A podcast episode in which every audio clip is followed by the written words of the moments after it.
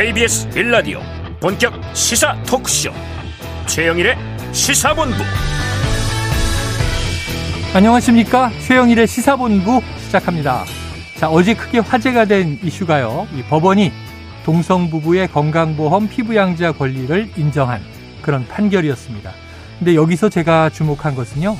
어떤 성적 지향 소수자에 대한 차별을 넘어서 법원이 정서적, 경제적 생활 공동체의 권리에 대해서 폭넓게 고민한 대목이었습니다. 자, 지금 1인 가구가 참 많아진 시대고요. 가족들이 뿔뿔이 떨어져 살기 시작하면서 이 다양한 유사 가족들이 생겨나고 있죠. 자, 이런 경우를 한번 볼까요? 이 친부모에게 학대받는 아동이 있습니다. 이 집에서 도망쳐 나와 자신을 진짜 가족처럼 존중해주는 무리와 함께 생활을 합니다. 이 무리는 혈육도 아니고요. 법적 가족도 아닌데 서로를 의지하면서 살아갑니다. 그런데 이 친부모가 찾아와서 아이를 데려가죠. 납치다 이렇게 얘기하면서 근데 법은 이 아동을 상습학대하는 친부모에게 돌려보내죠. 자, 이게 영화 속의 한 장면입니다. 하지만 현실에서 생각할 대목이 많은 것 같습니다. 자, 우리나라 국민 삶의 질이요. OECD 국가 38개 중 최하위 36위 수준이다. 이런 발표를 보고 심란합니다. 코로나를 거치면서 아동 학대가 증가했고요. 또 자살률이 OECD 평균의 두 배 이상입니다. 노인 자살률이 특히 심각합니다. 이 삶의 질, 이거 주관적인 평가기 때문에 경제 문제만이 아니고요. 정서적인 만족감, 안정감, 이런 것이 중요한데, 자, 무엇보다 우리 현대에 이 삶의 질을 높이는 사회로 가야 하지 않겠습니까? 우리 모두 행복해야죠. 최영일의 시사본부 출발합니다.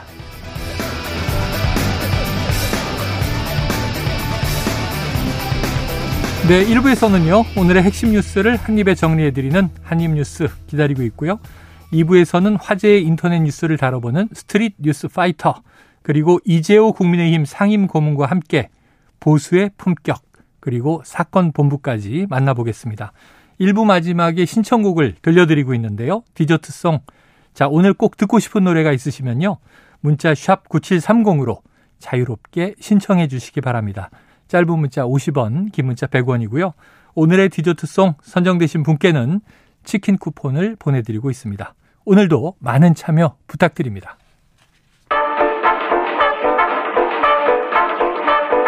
최영일의 시사본부 한입뉴스 네, 오늘의 핵심 뉴스를 한입에 정리해 드립니다. 한입 뉴스 박정호 오마이뉴스 기자 그리고 이봉우 미디어 인권연구소 뭉클 연구원과 한입을 열어보겠습니다. 두 분 어서 오세요. 안녕하십니까. 자, 이 더불어민주당이 어제 의원총회를 열어서 이재명 대표의 체포동의안 표결 문제를 논의했는데 자, 박 기자님 어떤 결론이 나왔습니까? 네, 어, 자율 투표로 임하겠다라는 네네. 결론이 내려졌고요.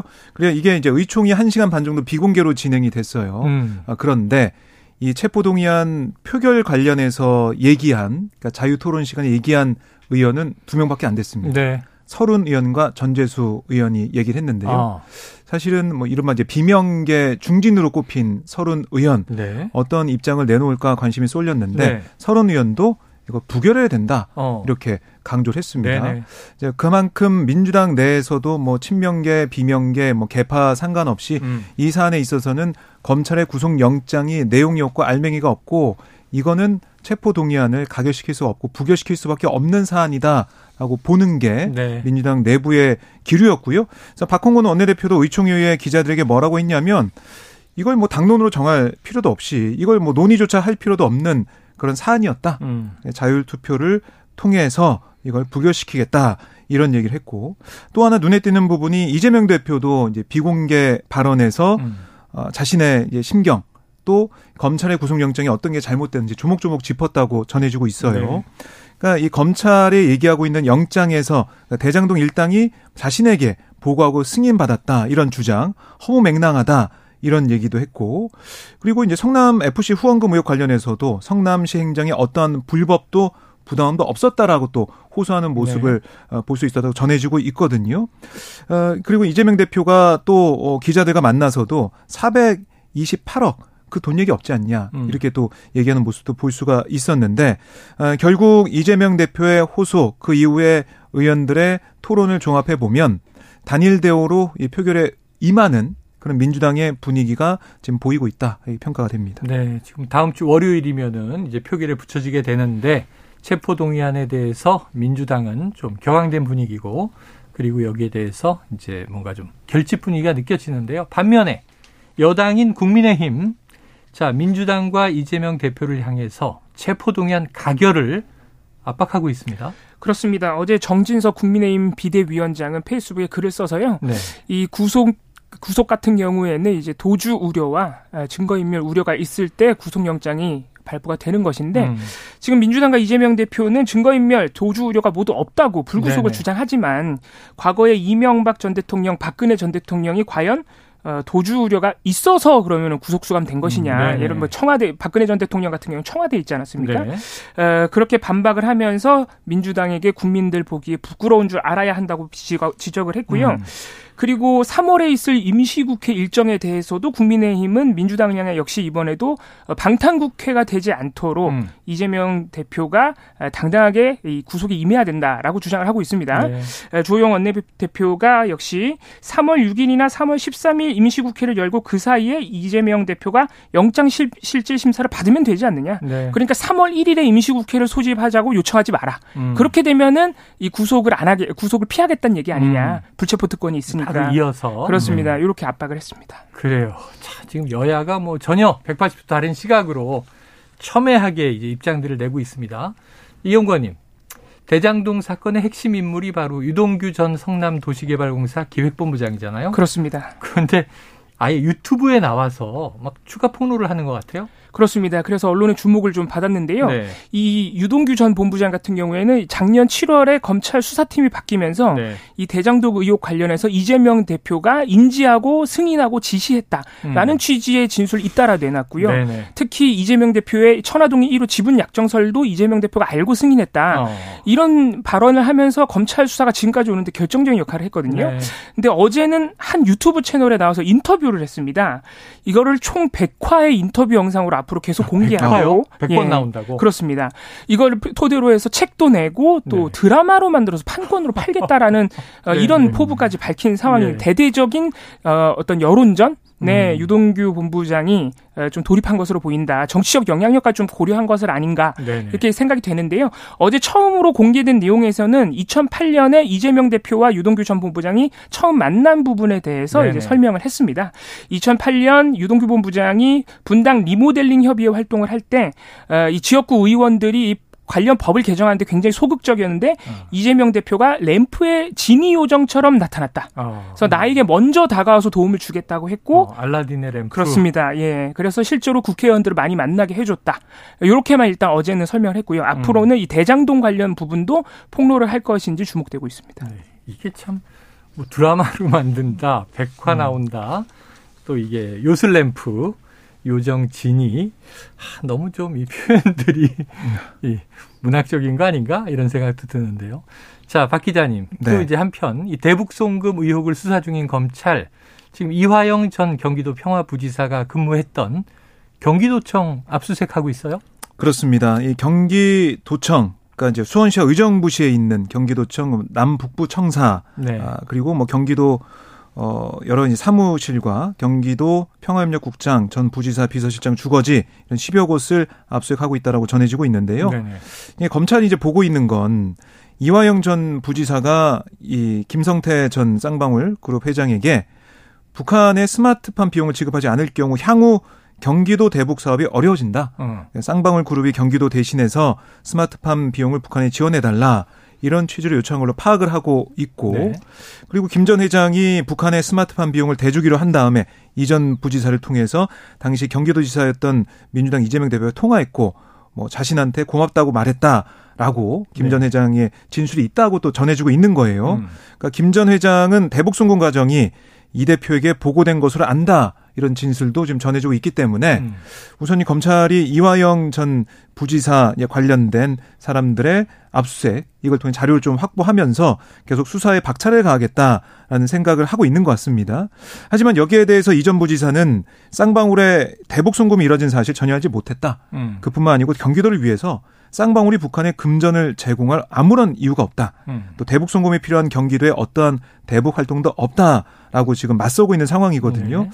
어쨌든 이게 뭐 경, 검찰 수사가 계속 진행될수록 쟁점이 되는 상황이죠. 진술이 엇갈리고 네네. 있으니까요. 이거 좀 봐야 될 것 같고 어쨌든 오늘 검찰이 오전 10시부터 외국환 거래법 위반 혐의로 이전 부지사 피의자 신문 조사를 해서 아, 지금 계속해서 이 수사를 진행하고 있는데 결국 이게 이재명 대표 쪽으로 어떻게 수사선이 넓어지느냐 네. 이게 좀 관건으로 보여지는데요. 음. 아마 검찰이 여러 가지 압수수색 자료를 분석한 다음에 이전 아, 이재 명 대표를 소환할지 말지 이것까지 고민할 걸로 보입니다. 네, 지금까지는 성남 FC와 위례 대장동 요건으로 지금 소환 조사가 이루어졌고 그리고 구속영장 청구가 진행된 상황이고 이제 이게 가결이냐 부결이냐 부결을 이제 월요일 앞두고 있는데 또 다른 추가적인 사건에 대한 수사들도 진행되고 있다. 그러다 보니까 이제 소환과 영장 청구가 이게 끝이 아닐 것이다. 이런 네. 얘기가 나오고 있는 것이죠. 그래서 계속 반복돼서 민주당 쪽 얘기를 의원들 얘기를 들어보면 우려하는 게 이게 이번 한 번은 끝나는 게 아니라 음. 아까 대북 송금 네. 의혹이나 아니면은 뭐 백현동, 네. 뭐 정자동 이런 건건마다 영장 청구가 있게 되면 음. 그럴 때 의원들이 좀 어떻게 판단할 것이냐, 음. 단일 대우가 유지가 되겠느냐 이런 우려도 좀 하고 있더라고요. 네. 네. 자 앞으로 이걸 지켜봐야 될 사안인데 참 산 넘어 산 끝이 보이질 않습니다. 다음 이슈로 가보겠습니다. 자, 이영권님. 윤석열 대통령 이 노동 개혁을 계속 강조하고 있잖아요. 네. 자, 어제 노조 회계 공개 방안 또 건설 노조 불법 행위 엄벌 이런 좀 강력한 지시들이 나온 것 같습니다. 그렇습니다. 사실 그저께에도 이 노조를 향해서 회계 공개를 압박을 했고 네 정부 지원금을 언급을 했었는데 네. 어제 또 비슷한 발언이 나온과 동시에 건설 노조의 불법 행위에 대한 예. 아, 강조점을 또 둔 것인데요. 네. 어제 국무회의 모두 발언이 모두 발언이었는데 네. 이 대통령의 모두 발언을 이례적으로 TV 생중계까지 아, 했습니다. 생중계로 공개를 했죠. 그렇습니다. 그만큼 힘을 준 장면이었는데 대통령의 음. 발언 수가 굉장히 높았죠. 네. 건설 노조를 향해서 어, 건설 현장 강성 기득권 노조의 불법 행위를 자, 어, 방치하면 국가가 아니다. 음. 아직도 건설 현장에서는 강성 노조가 금품 요구, 채용 강요, 공사 방해와 같은 불법 행위를 공공연하게 자행하고 있다. 네. 에, 집중 점검하고 불법 행위가 드러나면 엄정 조치해야 된다고 얘기를 했는데요. 이 과정에서 건설 폭력이라는 용어를 어. 줄인 건폭이라는 신조어를 직접 대통령이 쓰면서 엄단하라고 어. 지시를 하기도 했고요. 못 들어본 표현인데. 그렇습니다. 음. 그래서 법무부와 경찰청이 또 건폭 수사단 출범을 대통령에게 보고하기도 아, 했습니다. 아, 그래요. 아, 건, 그 고용노동부도 건설 노조의 원래비나 채용 강요 행위에 대해서 어, 그동안 과태료 부과가 있었는데 네, 네. 어, 강요나 협박죄를 적용하는 형사처벌하는 방안을 역시 음. 보고를 했고요. 말씀드린 대로 노조 회계 공개도 다시 한번 압박을 했는데 이게 흥미롭게도 20일에 대통령이 발언한 다음에 그날 바로 언론 보도를 통해서 네. 이 노조가 양대 노총이 5년간 1,500억 이상의 정부 지원금을 타갔다는 보도가 20일 날 바로 나왔어요. 그러니까 어제 또 대통령이 이 수치를 직접 발언을 합니다. 어. 5년간 국민 혈세로 투입된 1,500억 이상의 정부 지원금을 사용하면서도 노조는 회계장부 제출을 하지 않고 조직적으로 반발하고 있다면서 정부 보조금 사업, 지원금 사업을 앞으로 배제하거나 환수하는 방안까지 음. 고려하고 있다고 얘기를 했습니다. 네. 자, 어쨌든 뭐 아주 강경하게 압박하고 있는 상황입니다. 노동 개혁은 노조 개혁에서 시작될 것이다. 그리고 먼저 이제 회계 투명성을 확보해야 한다. 자, 그런데요. 문제는 이제 노조는 반발하고 있는 게, 자, 국고보조금이 지원되는 부분에 대해서는 저는 공개하는 게 좀 마땅하지 않나 하는 생각이 음. 또 드는데, 어찌 보면 좀 자율적인 이제 집회 결사체가 스스로 이제 조합비를 통해서 운영이 된다고 했을 때, 네. 이것을 정부 요구에 의해서 다 공개하는 게 법적으로 맞나? 궁금했거든요. 그렇습니다. 음. 그런데 보니까 국회 입법조사처에서 노조가 재정 관련 장부와 서류를 당연히 제출하는 의무가 있는 것은 아니다. 이런 의견이 나왔다는데 박 기자님 네. 어떤 내용이에요?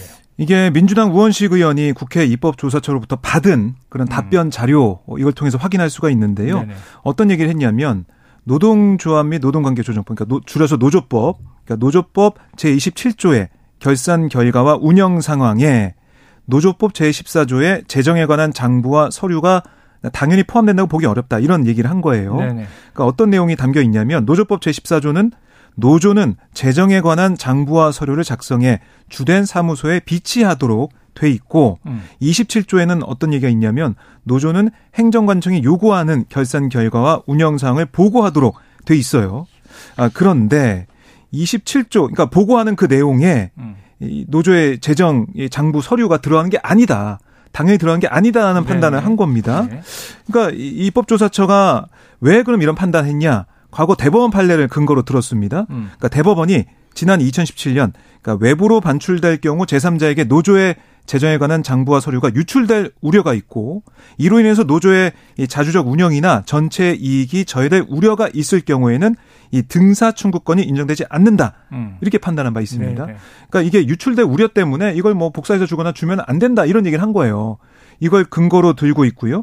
또 우리가 이제 지난 2021년 4월 비준한 국제 노동기구 협약 제 87호를 보면 국내법, 그러니까 노조법과 동등한 효력이 있다면서 근거로 제시된 그런 부분이 있기 때문에 이게 막 관청에다가 행정부에다가 꼭 내야 되는 그런 의무가 있는 건 아니다라는 얘기를 음. 하고 있는 거거든요. 그러니까 협약을 보면 노동조합이 자유롭게 사업을 수립할 권리, 또 행정기관의 노동조합 권리 행사 방해 금지를 규정하고 있기 때문에 정부의 어떻게 보면 간섭이라고 볼 수도 있는 부분이 있다라는 네. 해석까지 나오고 있는 상황이고 아, 결국에는 이 대법원 판례나 아니면 국제노동기구 협약 제87호에 의해서 입법조사처가 어, 이거 꼭 낼 필요는 없는 거야. 음. 라고 음. 판단한 셈이고요. 그러다 보니까 노조 측에서는 반발하고 있는데 좀 힘이 실린 게 아니냐 이런 얘기도 나오고 있고 법조계에서도 아니 재정에 관한 장부와 서류 조합원들한테 공개되면 그게 끝인 거다. 음. 이거를 이 고용노동부에 제출하고 꼭 제출 안 하면 무슨 불이익을 받고 이럴 필요는 네. 없는 거다 이런 주장도 하고 있습니다. 자, 그러니까 이게 이제 범위의 문제인데, 그러니까 뭐 노조의 회계 장부가 절대 공개돼서는 안 되고 금고에 있는 이 공개되지 않는 무슨 극비 사항, 대외비 이런 건 아니잖아요. 네. 그러니까 조합원이 돈을 냈으니까 조합원에게는 공개되는 거잖아요. 올해 우리 노조는 뭐 얼마 수입이 있었고 얼마 결산을 했고 지금 뭐 얼마 남았다 적자다. 조합원들은 아는 게 마땅한 일이고 네. 여기서 문제가 있으면 민사 소송 들어가는 거죠. 음. 이게 부정이 있었다. 네. 그런 일이 또 종종 있지 않습니까? 착복하면 이제 법적 처벌 받는 거고. 사실 이정식 네. 장관도 그저께 이 부분에 대해서 얘기를 하면서 브리핑을 네. 하면서 현행법상으로는 특별히 할 게 없다라고 음, 좀 아, 현행법상 무리가 있, 무리가 있다기보다는 어, 처벌하기는 좀 어렵다는 어렵다. 입장을 아. 보이기도 했었고요. 네. 또 민주노총에서도 그 아까 정부 지원금 말씀하셨는데 정부 지원금 같은 경우에는 그 지자체나 정부가 공모를 내서 막 이렇게 신청을 하라고 우리한테 네네네네. 공문을 보낸다. 아. 그래서 서류 다 갖춰서 이렇게 신청을 하는 거고 그 정부 지원금 사업을 받아서 사업을 할때 음. 이 나라 살림, 이 나라 도움 같은 이 정부 정산 시스템이 있습니다. 아, 거기다 입력하게 돼 있는 그게 거죠? 예, 그 돈을 집행을 할 때마다 입력을 하지 않으면 사업이 음, 안 된다 음, 그래요, 음. 아예. 그러니까 다 그렇게 지출을 지출을 증빙하고 시스템에 입력하고 있는데 어떻게 거기서 부정이 발생하느냐. 네. 이렇게 또 노조가 반발하고 아, 그러니까 있습니다. 정부에서 받는 국고 보조금의 경우에는 그것은 그대로 증빙될 수밖에 없다. 그렇습니다. 정부의 이제 회계 프로그램에 입력을 하니까 알겠습니다. 이 논란이 어디까지 갈 것인지 지금 어, 건폭 이 표현을 들으니까 왠지 느낌이 조폭 이런 느낌이 들잖아요. 음. 자, 어떻게 될지 지켜봐야 되겠습니다. 자, 지금 12시 38분 넘은 시간입니다. 어, 수요일 점심시간 교통 상황을 좀 알아보고 이슈를 이어가도록 하겠습니다. 교통정보센터의 정현정 리포터 나와주세요. 네, 낮이 되면서 기온이 올라서 야외 활동하기에 좋겠는데요. 다만 일교차가 10도 이상으로 퇴근길에는 쌀쌀하겠습니다. 겉옷으로 체온 조절 잘 해주시고요. 점심시간이 되면서 도로 위에 작업 구간이 늘었습니다. 경부고속도로 서울 쪽으로 북구미 하이패스 부근에서 김천 부근까지는 1차로와 2차로가 막혀 있고요. 반대 부산 쪽으로 판교 분기점 진출로 1차로를 막고 작업을 하고 있습니다. 서해안고속도로 목포 쪽은 안산 분기점에서 용담터널까지는 7km가량 밀 되고요. 팔탄분기점에서 화성휴게소까지 정체입니다. 서울 시내는 강변북로 구리 쪽입니다. 방화대교에서 반포대교까지 밀리고요. 올림픽대로 공항 쪽으로는 동호대교에서 반포대교까지 10분 소요됩니다. 한편 북부간선도로는 대부분 구간 수월하지만 종안분기점 방향으로 묵동 나들목에서 월릉분기점까지 막히고 있습니다. KBS 교통정보센터에서 정현정입니다.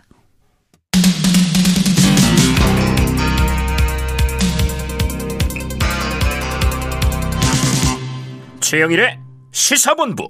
네, 자 우리나라 여러 선거에서 뭐 대선, 총선, 지방선거 등에서 주로 이 충청권이 늘 캐스팅 보트다 이런 음. 이야기를 많이 들어요.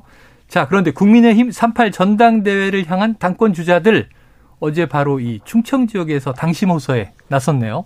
네, 어제 대전대에서 열린 대전, 세종, 충북, 충남 지역 합동 연설에 각 주자는 내년도 총선 승리를 위한 적임자 이걸 얘기하면서 지지를 네. 호소를 했는데요. 김기현 후보는 정통 보수의 뿌리에 지켜온 저 김기현이 내년 총선 승리를 이끌 당 대표가 돼야 된다. 네. 개혁한다고 하면서 대통령과 싸우겠다, 견제하겠다 그러면 야당하지 왜 여당하느냐 음. 말이 안 된다 네. 이렇게 뭐 안철수 후보 뭐 천안 후보를 겨냥한 셈이 됐고요. 그리고 이제 울산 KTX 역세권 시세 차익 의혹과 관련해서도 네. 지금 다른 후보들이 내세우는 가짜 뉴스 선거 때마다 민주당이 늘 써먹던 걸 바로 재탕 삼탕 반복하고 있는 거다. 이 민주당의 프레임으로 공격을 받으니까 참 어이가 없다 음. 이렇게도 호소하기도 했습니다. 네. 안철수 후보는 혼자 설 수 없어서 많이 기대온 빚이 많은 후보는 공정할 수 없다. 어. 아, 이게 낙하산 공천, 공천 파동이 예, 불거질 것은 뭐 불보도 뻔하다 이렇게 주장을 했고요. 또 하나 얘기한 게 아, 북한 출신의 태영호 문재인 정부에서 감사원장을 지낸 뭐 최재형 의원을 거론하면서 음. 민주당에 있어 봤기에 누구보다도 나도 민주당이 약점과 강점을 잘한다. 음. 가장 잘 싸울 수 있다. 이런 얘기를 했습니다. 네. 그러면서 문재인 정부 시절 검찰총장이 윤석열 대통령이 했다. 이런 얘기까지 했어요. 아, 그래요. 여기 있어 봤기 때문에 오히려 더잘 잘 싸울 수 있는 거다. 음. 이런 얘기를 한 거고요. 뭐 천하람 후보는 이 제1, 제2 노조로부터 소외된 노동자들 위한 제3노조 역할을 강조했고 황교안 후보 같은 경우는 계속해서 어제도 울산 KTX 역세권 시세 차익 아, 아, 김기현 후보를 겨냥하면서 뭐 사퇴해야 된다. 권력형 토건 비리 이게 심각하다. 국민들이 용납하지 않을 거다라고 공세를 펼쳤습니다. 네. 자, 사인사색 물고 물리는 계속되는 연설회 토론회가 이어지고 있는데요. 자, 그런데 이영권님이 천하람 후보가 안철수 후보에게 자, 이태원 상권 회복을 위한 공개 일정에 함께 하자 이렇게 제안을 했어요. 그렇습니다. 이른바 안천연대가 가동되는 거 아니냐 이런 관측인데. 그렇습니다. 현재 국민의힘이 전당대회 당대표 선거 레이스에서 네. 아무래도 김기현 후보가 좀 앞서가는 양상으로 보이고 네네. 그리고 최근에는 이 김기현 후보와 황교안 후보가 또 단일화를 하는 것 아니냐 음. 이런 예상이 나오는 상황에서 현재 대항마로 나서고 있는 천하람 후보 그리고 안철수 후보의 연대도 가능성이 점쳐지는데 네네. 이 어제 천하람 후보가 어, 이태원 상권 회복 상품권 10만 원어치를 이 허은하 김용태 최고위원 후보 등 어, 자신의 같은 편에 서 있는 네네. 이준석계 후보들과 함께 인증샷을 찍었어요. 어. 어. 그러면서 이 안철수 후보를 언급을 했는데요. 우리가 이 상품권을 금주내로 이태원에 가서 상, 상인들에게 쓰면서 상권 네. 회복을 좀 홍보를 하려고 하는데 안철수 후보에게도 함께 하자고 제안을 했다. 어. 나는 10만 원어치 상품권을 구매했으니 안 후보의 재산을 고려하면 한 100만 원어치 사셔야 되는 건 아니냐고 얘기를 했더니 안철수 후보가 껄껄 제시했어요. 그렇습니다. 안 후보가 껄껄 웃었다. 어. 가능하면 이번 주 중으로 어, 이태원을 안 후보와 함께 방문할 것이다라고 하면서 네. 이 아까 말씀하신 안천연대 어. 예, 가능성이 조금 보도가 되고 있는데요. 하지만 안철수 후보가 여기에 대해서 확답을 내놓지는 않았습니다. 아직 네, 금주내로 네. 그렇게 같이 갈지 일정이 맞을지는 모르겠다라고 얘기한 것으로 봐서는 음. 안철수 후보의 반응을 조금 더 한번 기다려 봐야 된다. 이렇게 네. 또 보이고 있습니다. 음. 100만 원 쓰라 그런 게 좀 부담이 됐나요?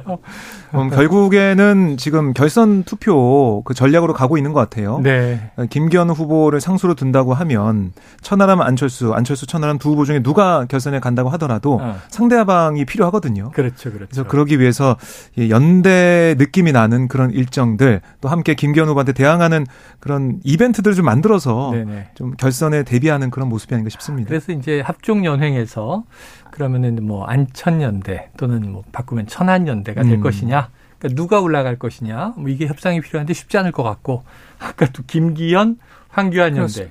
야 이게 연대가 이루어지기는 황교안 후보가 너무 세게 치고 있어서 그러게요. 될까 또 싶기도 하고요. 그런데 김기현 후보 입장에서는 또 황교안 후보 지지층이 좀 필요한 부분이 그렇죠. 있거든요. 네. 그래서 황교안 후보가 지금 매 뭐 토론회 연설회마다 김기현 후보를 겨냥하면서 공세를 펼치고 있는데 불구하고 김기현 후보 표정은 그래도 좀 웃으면서 대응을 예. 하더라고요. 예. 그러니까 계속 화를 내면서 그렇게 할 수는 없고 왜냐하면 지지층을 또 데리고 와야 되니까 음. 그런 또 고심이 있을 것 같습니다. 제기는 황교안 후보가 처음 했는데 네.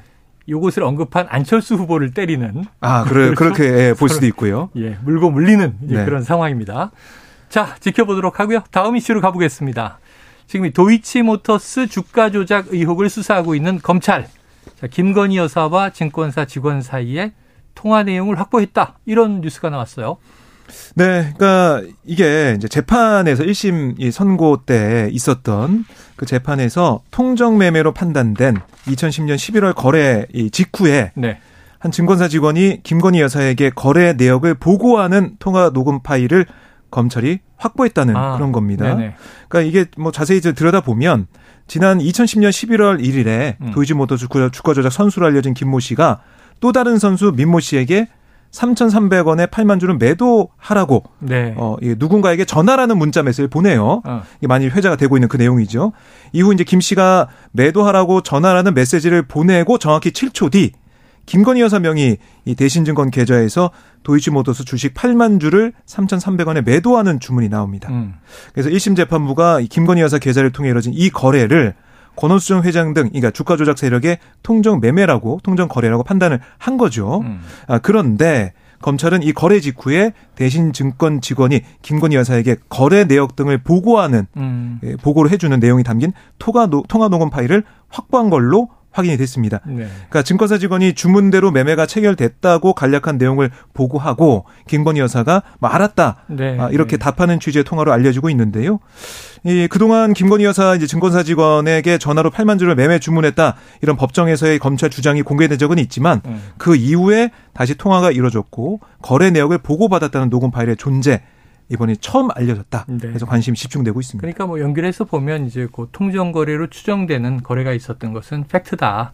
이런 정도로 이제 이해가 되는데 그 시기가 2010년 11월이라 그러셨으니까 네.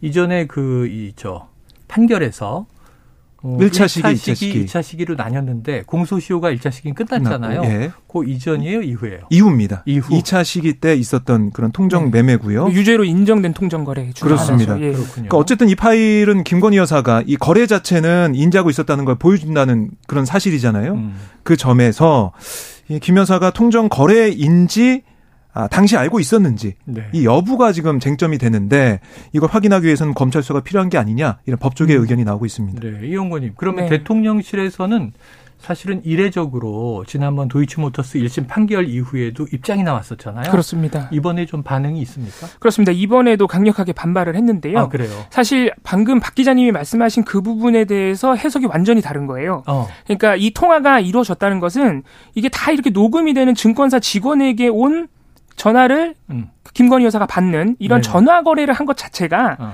전혀 주가 조작 세력이 뭐를 하고 있는지 모르는 상태에서 어. 맡긴 상태에서 전화만 받은 것이기 때문에 어. 주가 조작에 관여하지 않았음을 보여주는 증거다라고 해석을 하고 있는데 네, 네 사실 네, 그 반대 쪽에서는 이제 의혹을 제기하는 쪽에서는 네.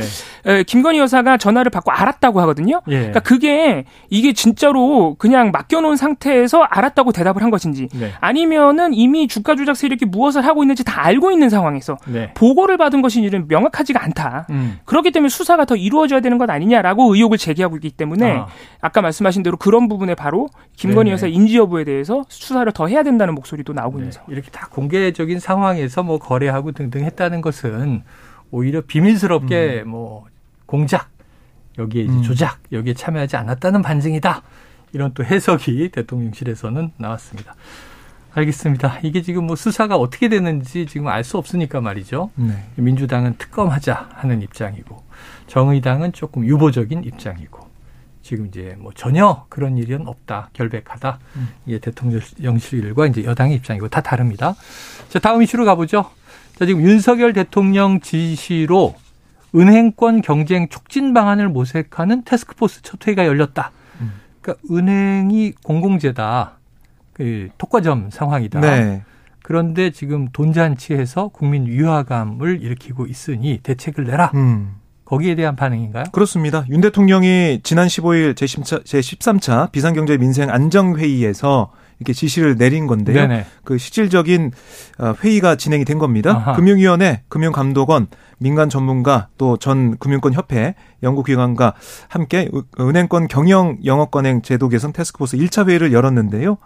여기서 김소영 금융위원회 부위원장이 이렇게 얘기했습니다. 음. 은행권이 막대한 이자 수익으로 역대 최대 성과를 거두고 고액의 성과급을 지급하는 것에 대해서 국민들로부터 따가운 질책을 받고 있다. 음. 미래를 위한 혁신과 변화보다는 안전한 이자 수익에만 안주하는 지나치게 보수적인 영업 행태, 아, 그간 은행권에 대해 제기된 다양한 문제를 전면 재점검하고 과감히 개선해야겠다. 이런 음. 얘기를 했습니다. 그래서 뭐첫 회의니만큼 향후 운영 계획과 세부 과제 논의에 집중이 됐지만 어쨌든 지금 보면은 금융당국 입장에서는 은행권 경쟁 촉진을 위해서 기존 은행권 내 경쟁뿐 아니라 은행권과 비은행권 간의 경쟁까지 고려하고 있다는 얘기가 나오고 있어요. 음. 그리고 뭐 새로운 어, 인터넷 은행도 나올 수 있다 네네. 네. 이런 얘기도 있는 상황이기 때문에 어쨌든 이런 은행의 돈 잔치를 막을 수 있는 보수 체계나 아니면 관리 감독 뭐 이런 것도 이제 나올 것 같고요. 계속해서 방안을 통해서 국민들이 어, 윤 대통령이 얘기했듯이 위화감을 느끼지 않는 그런 수준의 은행의 이 영업 상황 그다음에 어, 이 수익에 대한 뭐 배분 문제 여기에 대해서까지 폭넓게 논의가 될 것 같습니다. 그래요. 자, 금융당국이 나섰고 지금 은행권의 변화 지켜봐야 될 문제고 뭐 통신사도 이제 언급이 되니까 여러 가지 움직임이 있고 대통령이 직접 언급한 건 아니지만 원희룡 국토부 장관이 또 대한항공 마일리지 음, 얘기하니까 음. 오늘 또 4월 개편안을 예. 멈추고 개선안 내겠다 이렇게 하고 있죠. 자, 알겠습니다. 다음 이슈로 가보죠. 이게 외신인데 중요한 내용입니다. 지금 우크라이나 전쟁 지금 1년이 됐죠. 자, 어제 바이든 대통령이 우크라이나를 깜짝 방문했다. 수도 키우를 방문했다. 이렇게 전해드렸는데 바로 이 푸틴 대통령의 반발 메시지가 나왔습니다. 그렇습니다. 이 러시아가 우크라이나를 침공한 지 거의 1년이 이제 됐는데요. 네. 1년 동안 있었던 이 전쟁 과정에서 푸틴 대통령이 국정 연설을 처음으로 했습니다. 음. 그리고 이것이 바이든 대통령의 우크라이나 방문 직후에 이제 나온 것인데 어, 일단 푸틴 대통령은 2010년에 러시아와 미국이 체결한 핵무기 군축 조약인 신전략무기 감축 협정 이른바 뉴스타트의 음. 참여를 중단하겠다고 네네. 선언을 했습니다. 이 조약은요, 양국이 핵탄두와 운반체를 일정 수 이하로 감축하고 쌍방간 핵시설에 대해서 좀 사찰을 할수 네. 있도록 하는 것이 골자인데 이것을 중단하겠다고 밝힌 것이죠. 아, 물론 러시아가 완전히 이 조약을 폐기하겠다고 밝힌 것은 음. 아니고요. 어, 이 미국, 영국, 프랑스 등 이 서방 국가들이 핵시설을 얼마나 통제하는지 보고 잘 통제하면, 그러니까 음. 당신들이 잘 통제하면 우리도 다시 한번 대화에 참여하겠다고 여지를 두긴 했습니다만 어제 메시지에서 이 우크라이나 침공 전쟁에 대해서도 어, 우크라이나 전쟁을 우리가 일으킨 것이 아니라 음. 오히려 우크라이나와 서방 국가들이 계속해서 무기를 배치하려고 그러고 네. 돈바스를 침략하려고 했기 때문에 우리는 억제한 것이다라는 입장을 내놓고 서방의 책임을 돌리면서 네. 여전히 물러서지 않는 모습을 보여서 아, 전쟁의 장기화 우려가 계속되고 있습니다. 아, 여러 가지 걱정입니다. 지금 1년을 넘어가는 이 전쟁 여기 또 다른 나라들이 자꾸 이제 꿈틀꿈틀 하고 있고 그런데 음. 빨리 좀 평화의 길로 종식이 되기를 기원해 봅니다. 자, 오늘 한입 뉴스는 여기서 정리하죠. 어, 지금까지 박지홍호 기자 그리고 이봉우 연구원 수고하셨습니다. 고맙습니다. 감사합니다. 자, 오늘의 디저트 송은요. 오, 숫자가 청취자 0005님 봄이 올 듯 말 듯 하네요. 한겨울처럼 얼어붙은 정치권에도 봄이 왔으면 좋겠습니다. 그러면서 이상은의 비밀의 화원을 신청하셨습니다. 노래 듣고요. 봄 느낌을 좀 가지고 입으로 돌아오겠습니다.